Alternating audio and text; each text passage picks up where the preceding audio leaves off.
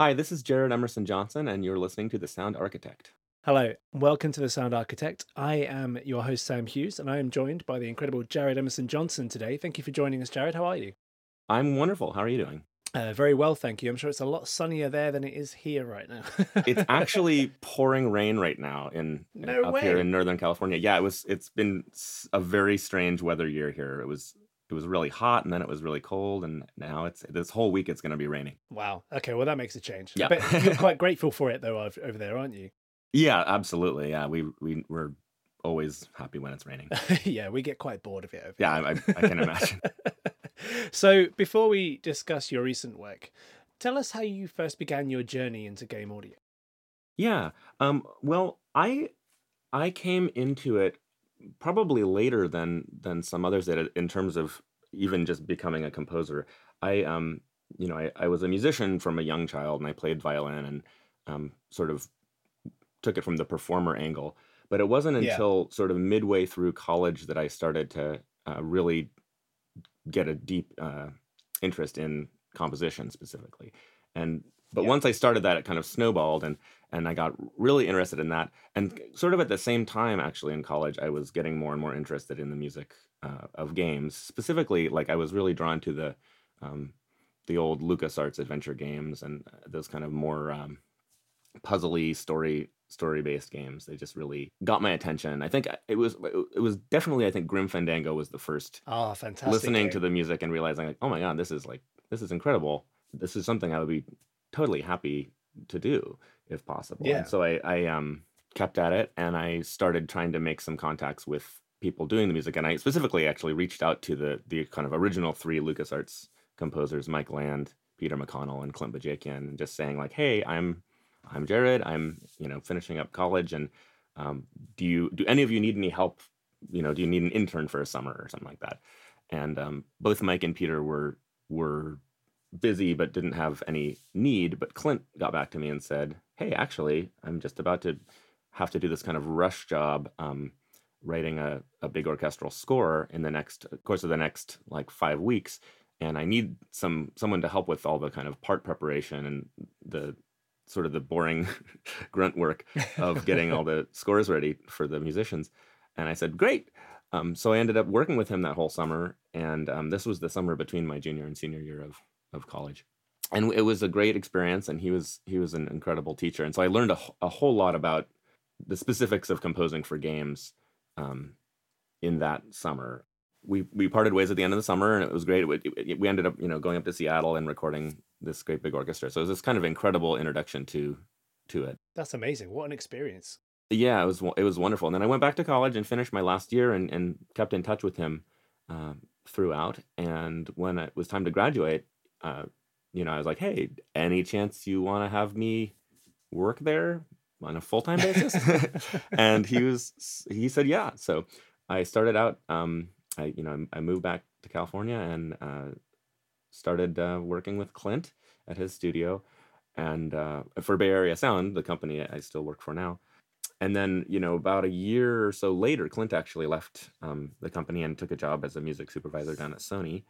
And so I kind of uh, inherited the title of of lead composer for Area. Oh wow, nice. Yeah, and so it was it was it was a very quick and extremely lucky um, kind of uh, sequence of events that that got me into it, and then it just kind of went from there. I've just been doing it ever since. That was like nearly 15 years ago. So Yeah, and, and uh, you know, in terms of luck, it's only partial luck, right? Because I mean, you reached out.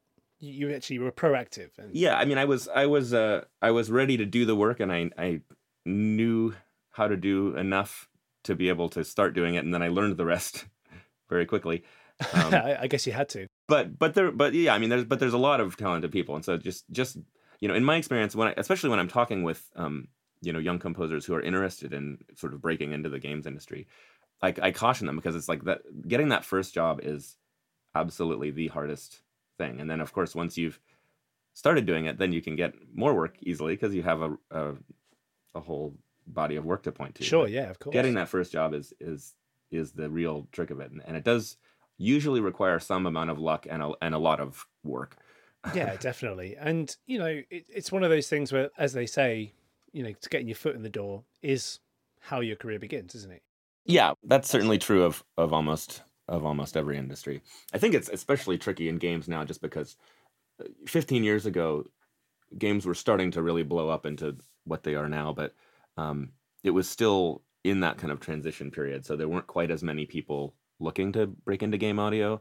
Whereas now, I think it's a very you know all, all the people who are 18, 19, 20 years old now grew up with all you know with games as big as they are now.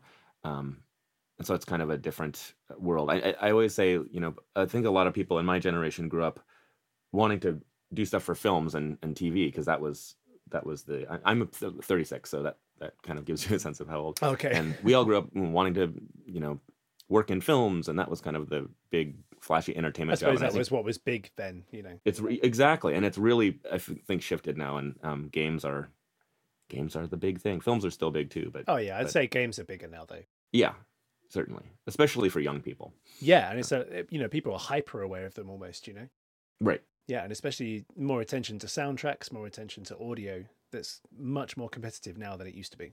Absolutely. But you can still you can still do it. and because it's it's blown up so big, um, there are more people making more things, which means we do need more composers, you know, for for all these games that are Yeah, and the indie scene is quite surprisingly um, successful for a lot of composers. You know, a lot of composers get their first start in the indie scene now.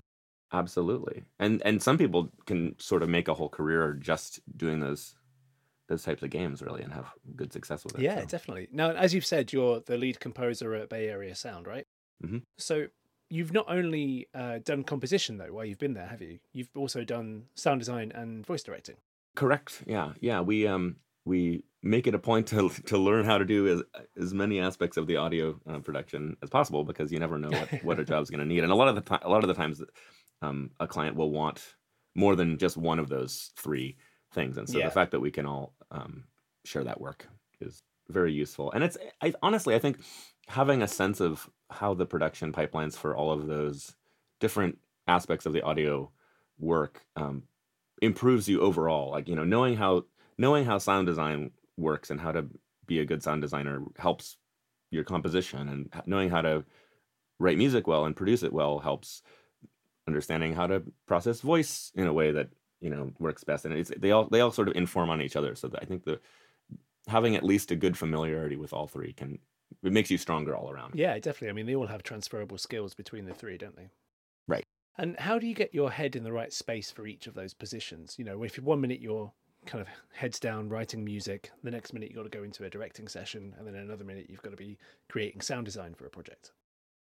Yeah, I mean, I I really thrive on it because it um just the variety is is a lot of fun. So I mean, you do have to get into a different head headspace, especially. I mean, the the difference between uh, sound design and music is less um, striking than the difference between both of them and voice direction because for that you're you're you're in the booth, you're locked in the booth for however many hours, um, and having to interact with other people. Like sound design and and music composition tend to be fairly solo lonely jobs.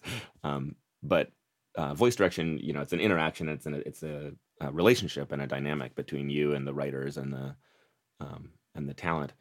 And so I I really like that because it, it can get it can get a bit lonesome just being locked locked away writing music. Uh, so yeah, getting out and and being able to work with an actor, it's exciting and it kind of re-energizes you for going back and then and then thinking about the music um, like you know especially with a lot of the telltale games that i've spent a lot of my ti time working on um, being in on those voice sessions was a huge help for the music because you, you really have a sense of not just what the story is but how it's you know how it's going to sound with the characters the, the emotional impact and and knowing the actors and kind of knowing you know what's interesting to them about the characters is a huge help for writing themes and and and kind of capturing that emotional through line that you need for the score. Well, yeah, it brings them to life, doesn't it? So you can understand the character even more. Absolutely. So yeah, I, I, it, there's a bit of you know headspace preparation, but it's for me, I, I enjoy kind of bouncing, bouncing between them. Although honestly, the, in the last couple of years, I've been spending the majority of my time just doing music because there's just been so much of it. Which is not Um, a bad thing. No, it's wonderful. it's been great. Yeah, yeah. You must be loving it. Yeah. So when it, with regards to composition then, what would you say your approach is? Well, I um it depends, of course, on the on the type of game that it is. Um, Yeah.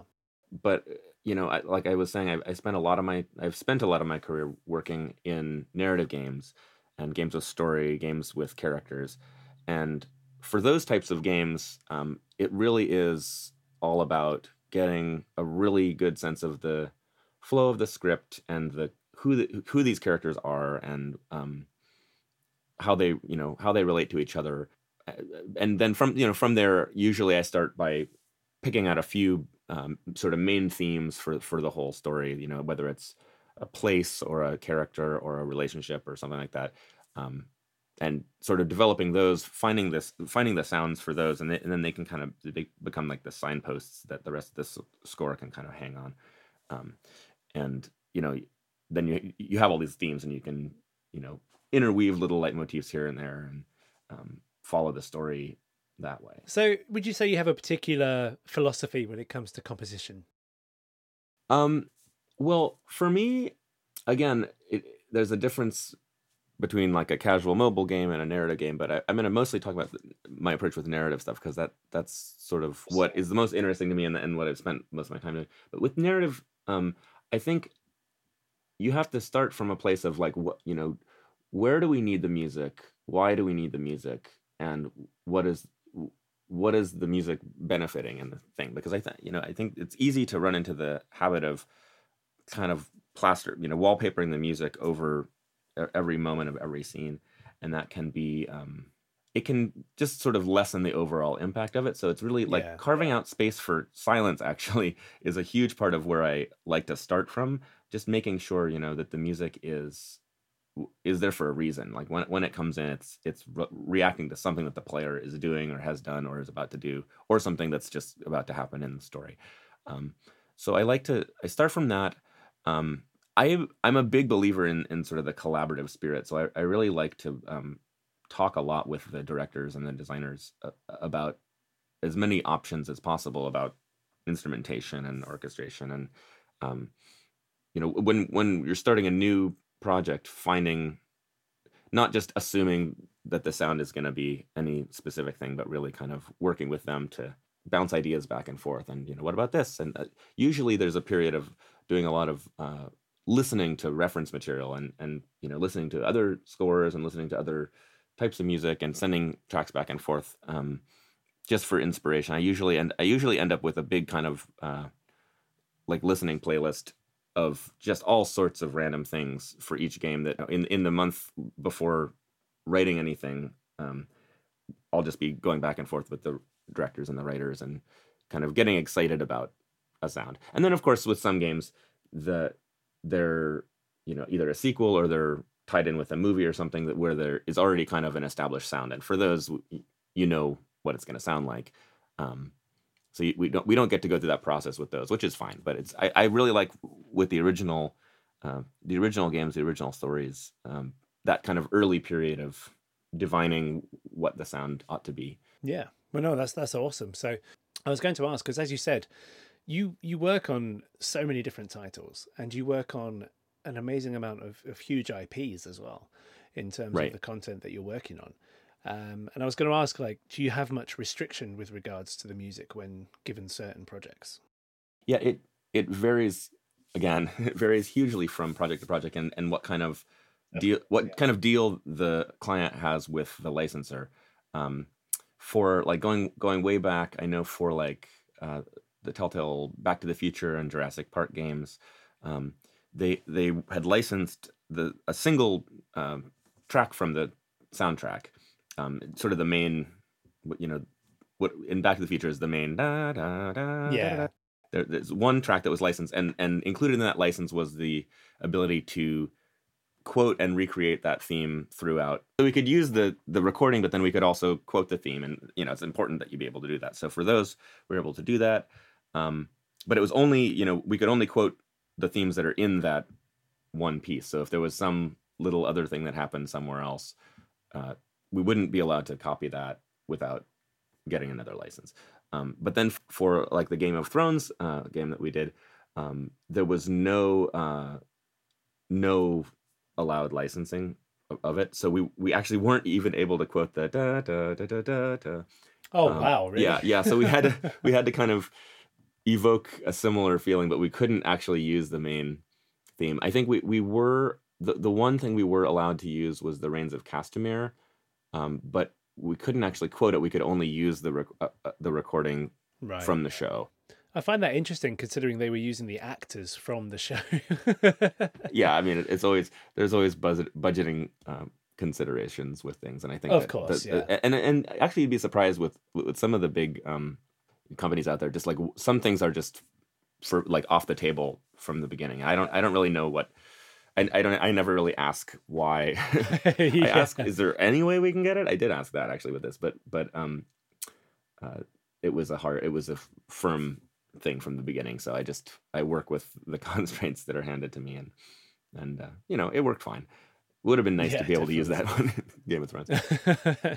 But then again, for example, in uh, uh, in Tales for, from the Borderlands, we basically had access to the entire catalog of all the music from all the Borderlands games, and could kind Oh, of wow. do do whatever we wanted with with the recordings or sound alike stuff, and th- there were um, no really no restrictions there. Do you think that's because it was from a gaming IP as opposed to a I- yeah, I do. IP? It, well, because you know, music licensing is very like for films is um, a lot more restrictive because there's things like royalties and the, the people actually getting Yeah, paid for yeah. stuff. Um, with games, I mean, there's some of that too, but but it's a lot. You know, it's it's much more common for it to be a buyout when you work on a game, and so they they just own it outright and they can use it. The, the company that owns Right, the music okay. can use it however they want. Um, That's fair enough, really. in perpetuity, yeah, it's it's good for them. Uh, but So uh, as as we said, like the, the Telltale games that you've scored, uh, there's such varying genres in there. How, yeah, How do you tackle each project and, and make sure that you, you kind of get the right feel for that genre? Well, it, it's um, it's a lot of fun, really, because it, it is sort of like a new like every project feels like a new job, even even though the tools we're using every time are the same, and it's it's all composition, but it it it can feel very much like a totally different a totally different job going from especially like you know Borderlands and Game of Thrones were happening at the same time, and then the third season of Walking Dead and and um, Guardians of the Galaxy and the Batman, the second Batman season, all three of those were overlapping, and so when when you're like working on multiple projects at the same time, it can be um, a little uh, a little crazy, but also a lot of fun. And I'll I'll usually Yeah. try to divide it up like one day and another day if I can make that work with the schedule, so that I'm not having to in one single day write something for all three or work on something for all three. I'll try to be like, all right, today's a Batman day. Get into get into that mopey headspace and and do that. get all broody. Yeah, Just kind of- exactly. I mean, that must be awesome in itself that you get to say, right, today's a Batman day. Oh yeah, it's it's yeah, it's incredible. It's crazy. And do you have a either a favorite game or a favorite track that you've written? of of my stuff, gosh, that is a that is an interesting question. It's so hard to choose because they are so different, and I like different things about different ones. I mean, I I know in terms of the audience, probably the I mean, there are a few different camps, but I the games I get asked about the most are Wolf Among Us and Borderlands, probably Tales from the Borderlands. Um, and those are very high up there for me as well. Um, I had a really good time doing the the live orchestra um, sort of main theme for the Tales from the Borderlands finale. That was uh, pretty great. Um, yeah, I bet that was pretty epic. Yeah, it was fun. Well, it was it was it was interesting because um, we'd we'd had a main theme uh, for the first four episodes of the season, and and it was fun and and big and more kind of in the sort of frontiery um, country sound, and then this idea came up to do a, a big broad orchestral version of it for the finale episode. Because finally you know finally in the story for those who haven't played it in the story like finally by the end the whole group is together and it's all building to this big thing and they're really adventuring and the, the first few episodes are kind of setting all that up. And so um, we were you know it was fun because we had this existing theme and but we were going to be arranging it for this big live orchestra um, production and, and rather than just you know print it out and, and have the orchestra record it as it already existed we wanted to really feature the fact that we had live players and that it was going to be this big um, sort of finale version of the familiar theme and so it, it turned into this big. I think I can't remember how long, but like six or seven minute long, big mega uh, version of all the big themes from the season, and um, that was really fun to work on. Uh, and I'm really happy with how it came out. And I do get asked about that piece a lot, so I would I'll, I'll defer to the I'll defer to the fans and say sure sure that's probably it. Nice Um, deflect. yeah but I, I i really do love all the projects um even the even the unpopular ones or the less popular ones um you know it's I I just get into the you know i'm never really bored working on anything and so i kind of get into the nuances of whatever particular story we're telling Yeah, that makes sense. I mean, I have to admit that um, I will say that the two favorites I have are Tales from the Borderlands and The Wolf Among Us. So Yeah, okay. it's one of the one of the You're not general alone- you're not alone. You're not alone. Um, one thing I wanted to ask about Tales from the Borderlands, though, um, what I find quite interesting is that each episode has an opening track. Um, that's like Yes. a, a mainstream release track, right? Yeah, yeah. Um, did you have an input on which ones were chosen, or was that just something that the directors and producers were like, right, we want to open? that was pretty much the directors and producers. The um Nick Herman and uh, I guess it was mostly Nick Herman. It was there were a few people that were but really passionate about um about those and have a really good taste in music and a good sense of it. And so I know he and uh, the producer Adam Sarasohn uh, spent a lot of time figuring that out and and. I don't think they needed any input from anyone else, and they obviously picked great stuff. So that was pretty much all them. Um, the sequences are so awesome. Oh yeah, the, the I, I have to admit it's, it's definitely one of my favorite Telltale games. I think because of the humor in it as well was so refreshing. Like, Yeah. Well, yeah, especially after all, all this sad Walking Dead. It was just like, oh God, thank God, something, yeah, something light. over crying. Yeah, then- I know, oh. really. Uh, but no, yeah, it was brilliant. And um, did you get to have a lot more fun with the score as well because of that? That it had Sure. this much lighter feel. That you- Absolutely, especially coming off of um, the Walking Dead uh, first two seasons and um, Wolf Among Us and Game of Thrones. All those were happening. Those were the things I had been working on the previous year or two, and so Oh, wow. yeah, getting into something way more. Um, way more fun and silly was was great and also like it's fun because the type of music that it is um i was able to play a lot of the instruments on it myself um you know Oh, okay, cool. you know if it's big orchestral stuff i can only do so much but since there was a lot of guitar and harmonica and violin and instruments that i can play it was fun to just kind of spend a lot of time just recording stuff um myself and playing around Oh, with yeah, that I bet. so that was cool. I i, I, I really liked the the kind of hybrid style that um well i mean it's a style that was defined by the earlier games obviously the the gearbox games but um, that sort of hybrid electronic and folky country frontier style music was was neat to play around with and fun. Yeah, it's a good mix, isn't it? It's a really nice blend of kind of futuristic but also desolate wasteland approach. Right. Yeah. Um, but yeah, I was gonna I was gonna ask actually, circling back to what you just said, like how many instruments do you play and what would you say your main instrument is? Well, my main in, my main one is the violin. That's what I I started on. Um, and that's I I can play a, a number of other instruments. I wouldn't say I'm fantastic on most of them, but I can I can get by. I play a lot of um play a lot of violin. I play a lot of ukulele these days. I, I have a jug band. Um, Oh, cool. So we That's play. awesome. We, I play a lot of ukulele in that, and um and I sing. So I would say um, violin and singing are probably my two main um things that I feel confident saying I play at like a professional level. Um, I can play the piano. I can play guitar. Um, I can make a sound on a clarinet. No, I know what you mean. I'd say I'm I'm mainly a guitarist and singer myself, Uh-huh. but uh, I I would say I dabble in others. in others. Exactly. So, what would you say is the the biggest challenge with your role? One of the biggest challenges you've come across so far working as a composer on these games?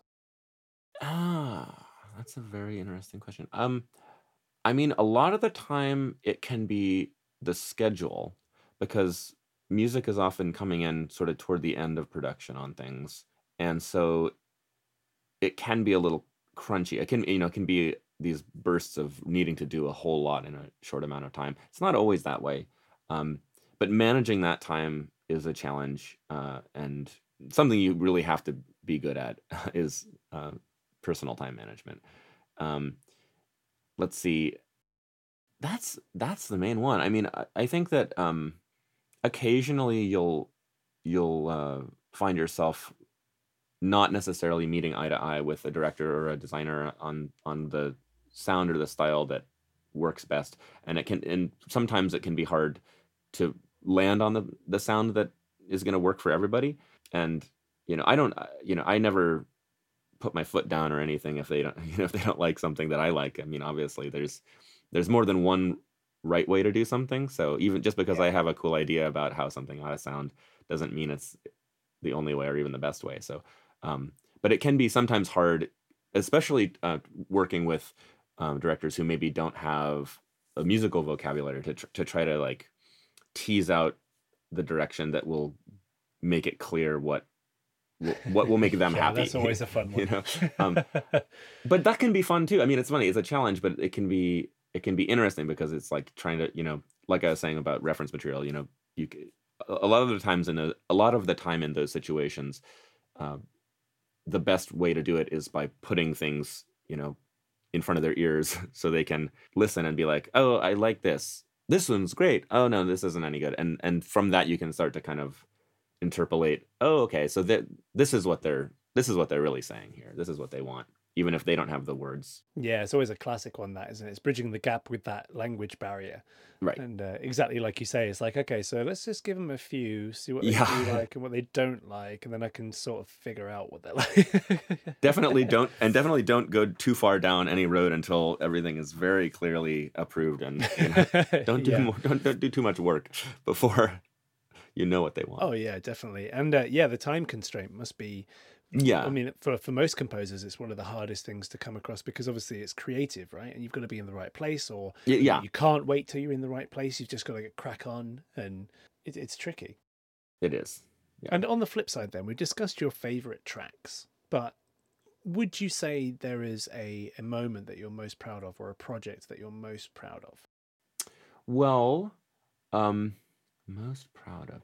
I I'm pretty proud of what we what we landed on for The Wolf Among Us. I mean, I think that that that was a you know, is a completely original idea for the soundtrack. Um, you know, that there was no previous IP for it. And it um we went through a lot of that that's an example of one where we spent a whole lot of time trying out different ideas for the what we wanted the music to be like. And um finding that kind of balance that's like a little bit a little bit retro but not on the nose you know it's not it's not it's not 80s music but it's evocative of some of that time and evocative of some of the film scores from that time. Um, but also with other elements that sort of capture the magic of the world of the fables and all that. Um, that that was um, it was sort of a hard fought sound because we spent i mean probably months. I mean we i intentionally started talking about it with them early because i knew it was going to be kind of a hard um, uh, concept to draw out.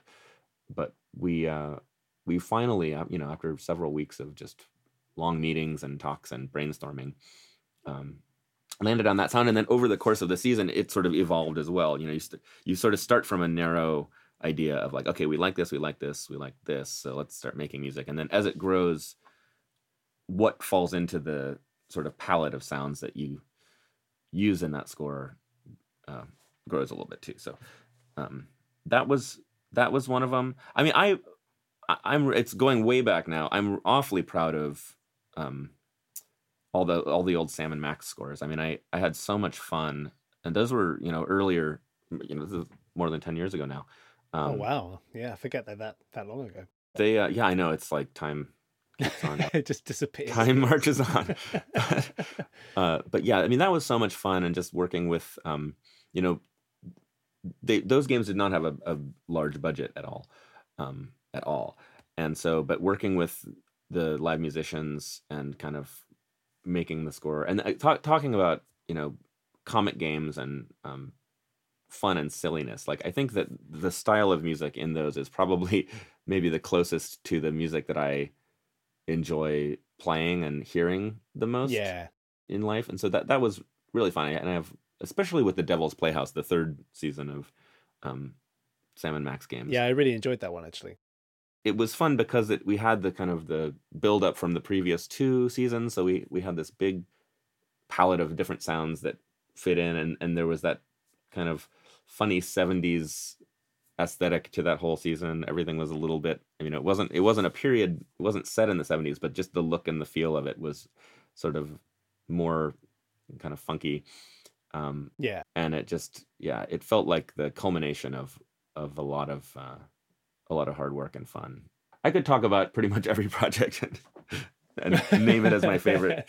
Um, It must But- get to that point where you've done so much, it's hard to even like they're all like your kids, right? It's just yeah, they really are, and they also like at this point they kind of represent different periods of my life as well. And so the Sam and Max stuff Oh wow, yeah, I bet. very nostalgic thinking back to that. And I would love to someday, somehow, someday, do it, do another one of those games somehow. I don't know.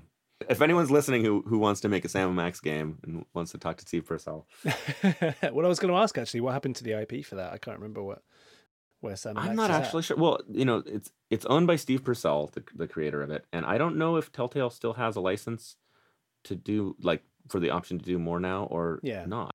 Um, yeah, I'm not actually sure. Okay, well, I'd definitely be interested in another Sam and Max. Yeah, same here. yeah, be fun. Get the get the band back together. yeah, exactly.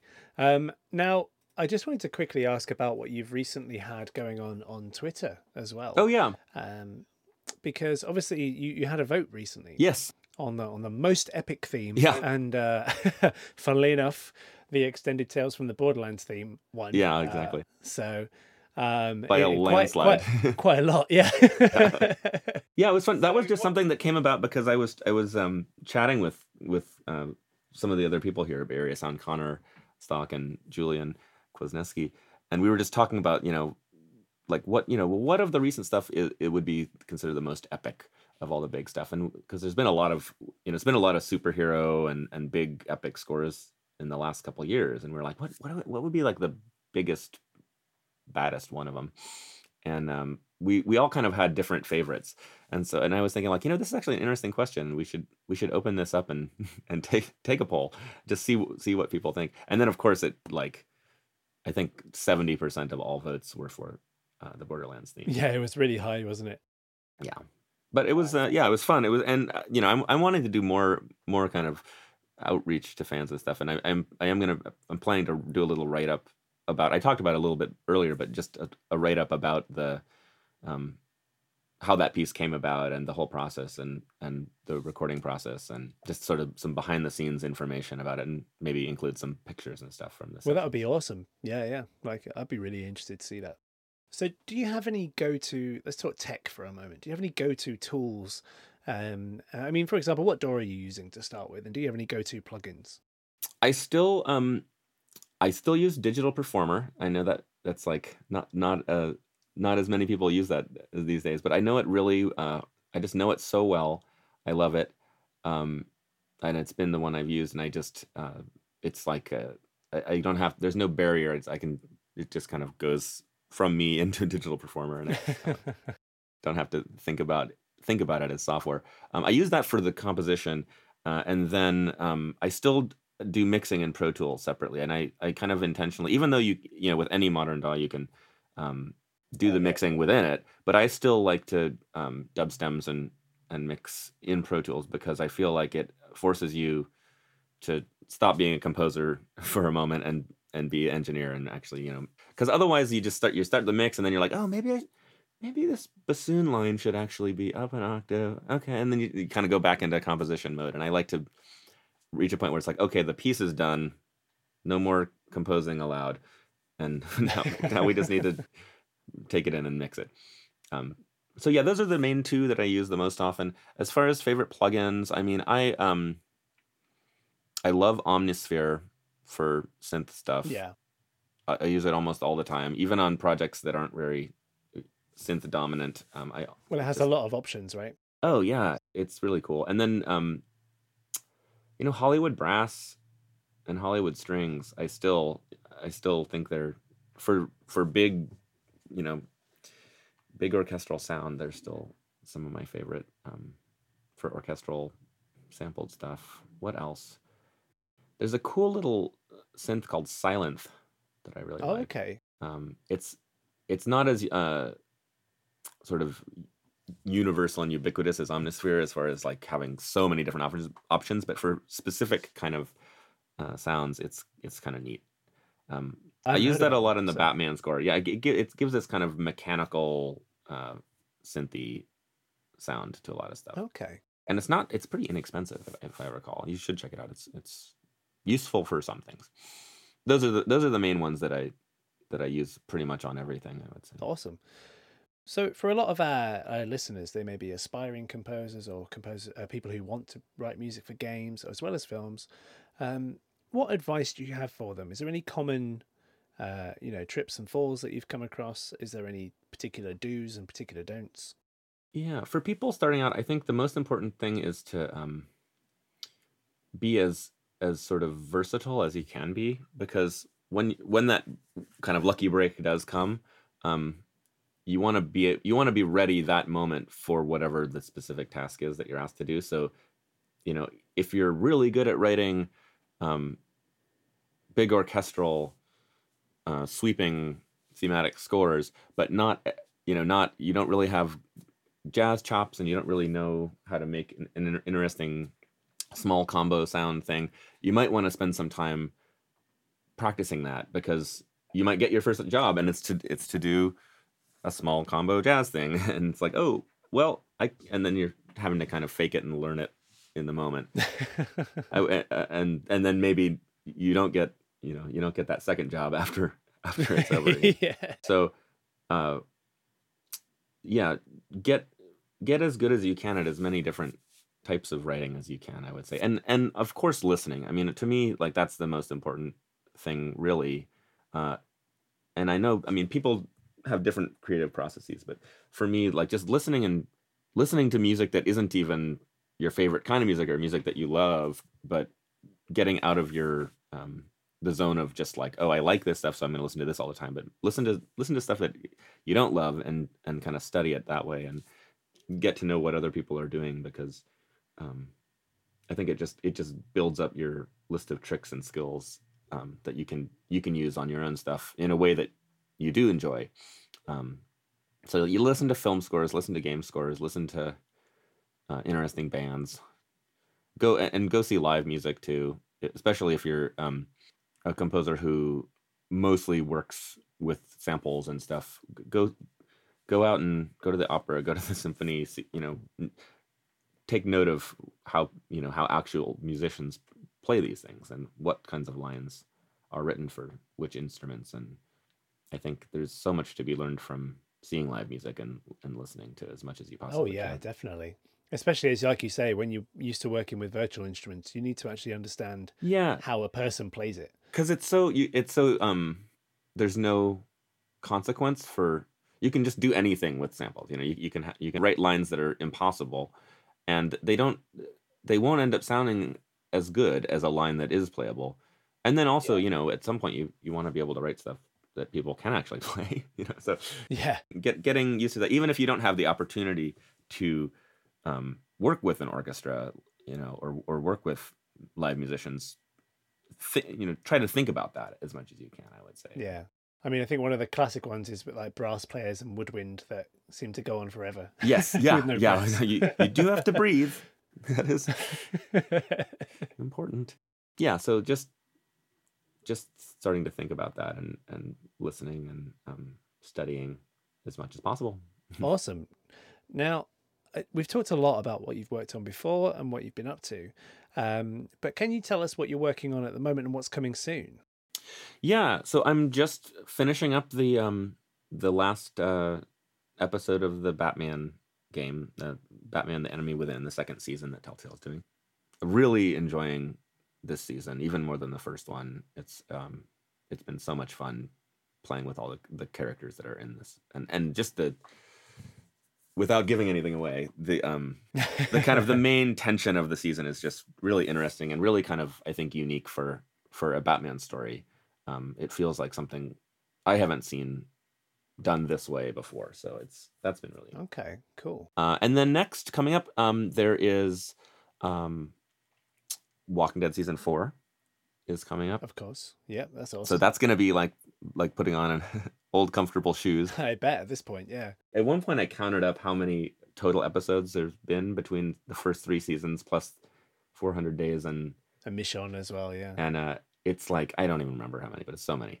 Uh, yeah, it's many many hours of, of music has been written. So it's I'm I, I- I'm not complaining. It's like uh, it's really fun to write for that world, and I'm especially looking forward to this season because I think it's going to kind of um, bring things back home more familiar, more like the first season was, Right, and I- okay. and I think it'll be fun to kind of get back to that sound more, because it it sort of kept spreading out into different things, and it always kind of you know was in the same same feeling, but it's going to be fun to kind of go go back to some of those fundamental sounds that we had in the first one, and um, so there's that. There's um, Campo Santo's uh, second game is pretty exciting, and um, we don't yet know exactly what we're going to be doing for them on that, but we're going to help them with some of the audio it's, in some capacity. So that uh, is very exciting. okay, cool. That could be really good. Yeah. They're just such great folks, and they make such cool stuff. So I'm looking forward to that. And um, I'm trying to think of other things that I can talk about that aren't aren't uh, unannounced yet. But that might It's always the tricky part. Yeah, I games, right? know. Well, and and so Wolf Among Us season two also Oh, of course. Yeah, that's going to gonna be coming. That's like that's really exciting, um, and that's fun because it's you know it isn't like like it's going to be fun to, to go back to The Walking Dead where it like you know it's like a it's very comfortable to write that music at this point because I've done so much of it. It's, Yeah. it's like talking almost, you know. But yeah. Wolf Among Us, because you know there were only the five episodes, um, it'll be fun to kind of go back to that sound and and maybe broaden what that score is. So that'll be cool.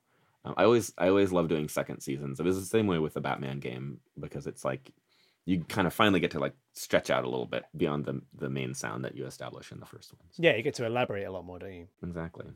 Awesome. That's what's coming up. Yeah, got a lot of exciting stuff coming. Sounds like it's going to be a busy year for you. Yeah, I think so. Um, yeah, it's it it's been busy these last several years, but I like it. It's fun and uh, it's it's definitely fun to kind of bounce between the different different games, different sounds. Different Excellent. scores. Yeah, definitely. Fantastic. And so I've just got one last question to finish off with, and it's a fun one, All right. uh, but it can be the trickiest one for a lot of our guests. So I'm interested to see what you come up If I pause for a really long time, you can cut it out. yeah, exactly. It will just make it sound like it was instant. Yeah. Mm, hmm, hmm So if you could hang out with anyone in the world, alive or dead, who would it be? Oh, dude, why are you doing this? it's to me? tricky, right? Ugh, alive or dead? Um. I have been known to accept a top three Ah. in, in tricky circumstances. Even that though. Jeez. I know, right? Mine changes monthly.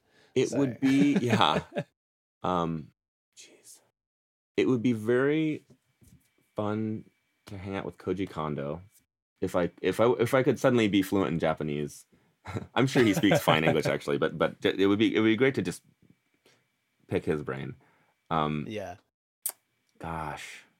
Trying to I'm trying to think of something beyond just game music, but uh I think it's a fantastic choice, to be honest. Yeah, well, because you know that's I mean that was the first game music that I ever knew was you know I had I had the original NES you know and um Yeah, same. That was pretty much what I grew up with as well. So. and he's been doing game music at a certain level longer than pretty much anyone I feel like and still and it's still like at the peak of his form you know it's just like incredible um gosh I, I'm gonna pick two more if I can but it's gonna I'm gonna have to for pause it. for a second because I have to think of them um I'm a big Shakespeare guy oh, okay, cool. I like Shakespeare. I think it would be interesting to uh to sit around with him and hear like what he was how, how seriously he was taking all of all of his writing and like what, you know, cuz there's so much question about about who he was and if he even was a single person and all, all, all that stuff. You know, they, we know stuff about his life, but um I'd be curious to know cuz you know, yeah, that would be that would be good. I'd be into that. Yeah, Maybe- that'd be really cool. Maybe also, um, oh, I don't know. I think Koji Kondo is the best answer. I'll just, I'll just leave it with- him, him and Shakespeare. I think it's a very good choice. I mean, you know, it could have been a lot harder. I have debated adding in fictional or real as well. Oh, that would just create a whole Oh, new realm of complications. Yeah, no, that's. It's good to keep it. It's good to keep it uh somewhat contained. somewhat simple, yeah. Well, it's been amazing chatting with you today, Jared. Thanks for joining us on the podcast. Um, and we're looking forward to all your projects that are coming out this year. And we hope to have another catch up again soon. That would be wonderful. Always happy to talk anytime. Fantastic. Well, we look forward to that then. And have a fantastic day. And we'll speak to you soon. Sounds great. Take care. Bye bye.